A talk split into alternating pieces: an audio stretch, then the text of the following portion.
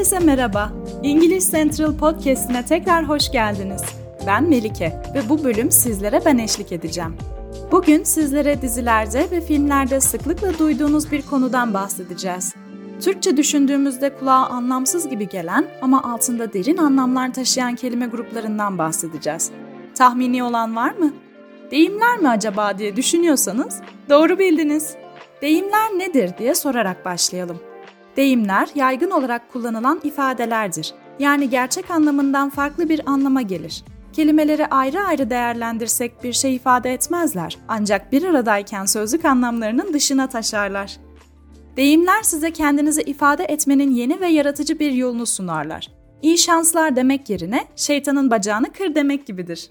Bu nedenle İngilizce deyimler ve ifadeler öğrenmek oldukça faydalıdır. Birçok kaynakta bu konunun anlatımını duymuş veya görmüşsünüzdür. Ancak bazılarının anlaşılması oldukça zordur. Bu podcast'in amacı en yaygın deyimleri her birini anlamanıza yardımcı olmak için basitleştirmek ve seyahat ederken arkadaşlarınızla, ailenizle, akranlarınızla ve hatta yabancılarla yaptığınız konuşmalarda her birini kullanmanıza yardımcı olmaktır. Yalnızca en yaygın İngilizce deyimler ve ifadeler hakkında konuşacağımızı unutmayın. Bunlar İngilizce kelime dağarcığınızı geliştirmenize ve ana dili İngilizce olan biri gibi konuşmanıza yardımcı olacaktır.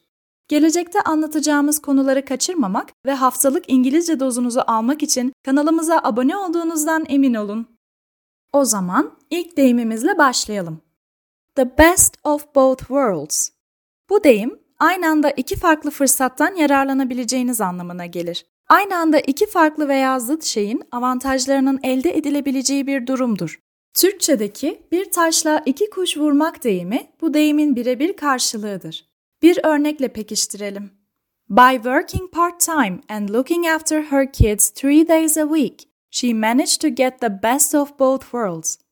Yani haftada üç gün yarı zamanlı çalışarak ve çocuklarına bakarak bir taşla iki kuş vurdu. Bir sonraki deyimimiz Türkçede de sıklıkla kullandığımız bir deyim. 40 yılda bir yani It's once in a blue moon. Bir şeyin nadiren olduğunu söylemek istiyorsanız bu deyimi kullanabilirsiniz. Hemen örneğimiz gelsin. My brother lives in North America while I live in Asia.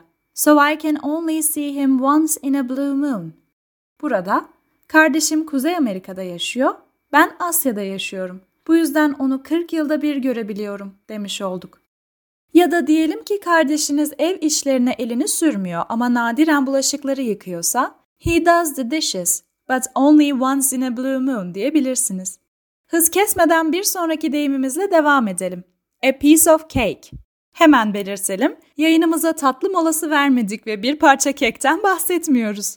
Bu iş benim için çocuk oyuncağı demek için İngilizce'de it's a piece of cake deyimini kullanıyoruz. Diyelim ki tüm gece yarınki İngilizce sınavınıza çalıştınız ve İngiliz Central'ın podcastlerini dinlediniz. Artık sınava hazırsınız. Anneniz size sınavınızın nasıl geçtiğini sorarsa, tüm gece çalıştım, benim için çocuk oyuncağıydı diyebilirsiniz. Yani, I studied all night for the test, so it was a piece of cake for me.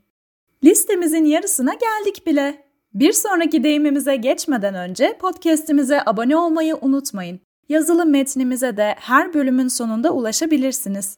İngiliz Central uygulamasını hala indirmediyseniz bu bölümü dinledikten sonra App Store veya Play Store'dan indirebilirsiniz. Uygulamayı zaten indirdiyseniz birlikte İngilizce öğrenebilmeniz ve podcast'imizi onlarla paylaşabilmeniz için arkadaşlarınızı davet etmeyi unutmayın. Bilgiler paylaştıkça güzel. Hadi dersimize geri dönelim. Diyelim ki o gün hiç keyfiniz yok ve kendinizi rahatsız hissediyorsunuz. Tadım tuzum yok demek için under the weather deyimini kullanabilirsiniz. Örneğin arkadaşlarınız dışarı çıkmak istiyor ama sizin pek keyfiniz yok. Bugün dışarı çıkmak istemiyorum. Hiç tadım tuzum yok demek için I don't feel like hanging out today. I'm feeling a bit under the weather diyebilirsiniz. Bu ifadeyi ana dili İngilizce olan insanlar sıklıkla kullanırlar. O yüzden bir örnek daha pekiştirmekte fayda var. Diyelim ki sabah uyandınız ve vücudunuzun kırgın olduğunu fark ettiniz. Hiç işe gidesiniz yok. Patronunuza kusura bakmayın bugün kendimi rahatsız hissediyorum. Tadım tuzum yok demek için I'm sorry I couldn't come to work today as I'm feeling a bit under the weather cümlesini kullanabilirsiniz. Bir sonraki deyimimizi sıklıkla okul ve iş hayatında kullanıyoruz. Bugünlük paydos, bu kadar çalışma yeter demek için İngilizce'de call it a day deyimini kullanıyoruz. Diyelim ki iş arkadaşınız mesai sonrasında sizinle takılmak istiyor ama siz çok yorgunsunuz ve eve gitmek istiyorsunuz. Ona I think I'll call it a day and go home diyebilirsiniz. Yani sanırım bugünlük bu kadar yeter deyip eve gideceğim. Ve geldik listemizin sonuna. Geç olsun güç olmasın. Yani better late than ever. Bir işi geç veya güçlükle yapmak hiç yapmamaktan daha iyi olduğunda bu deyimi kullanabilirsiniz.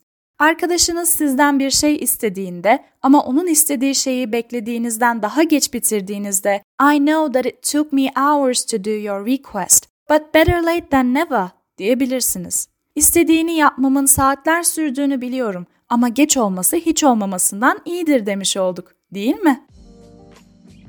Günlük konuşmalarda sıklıkla kullanabileceğiniz deyimleri sizler için anlattık.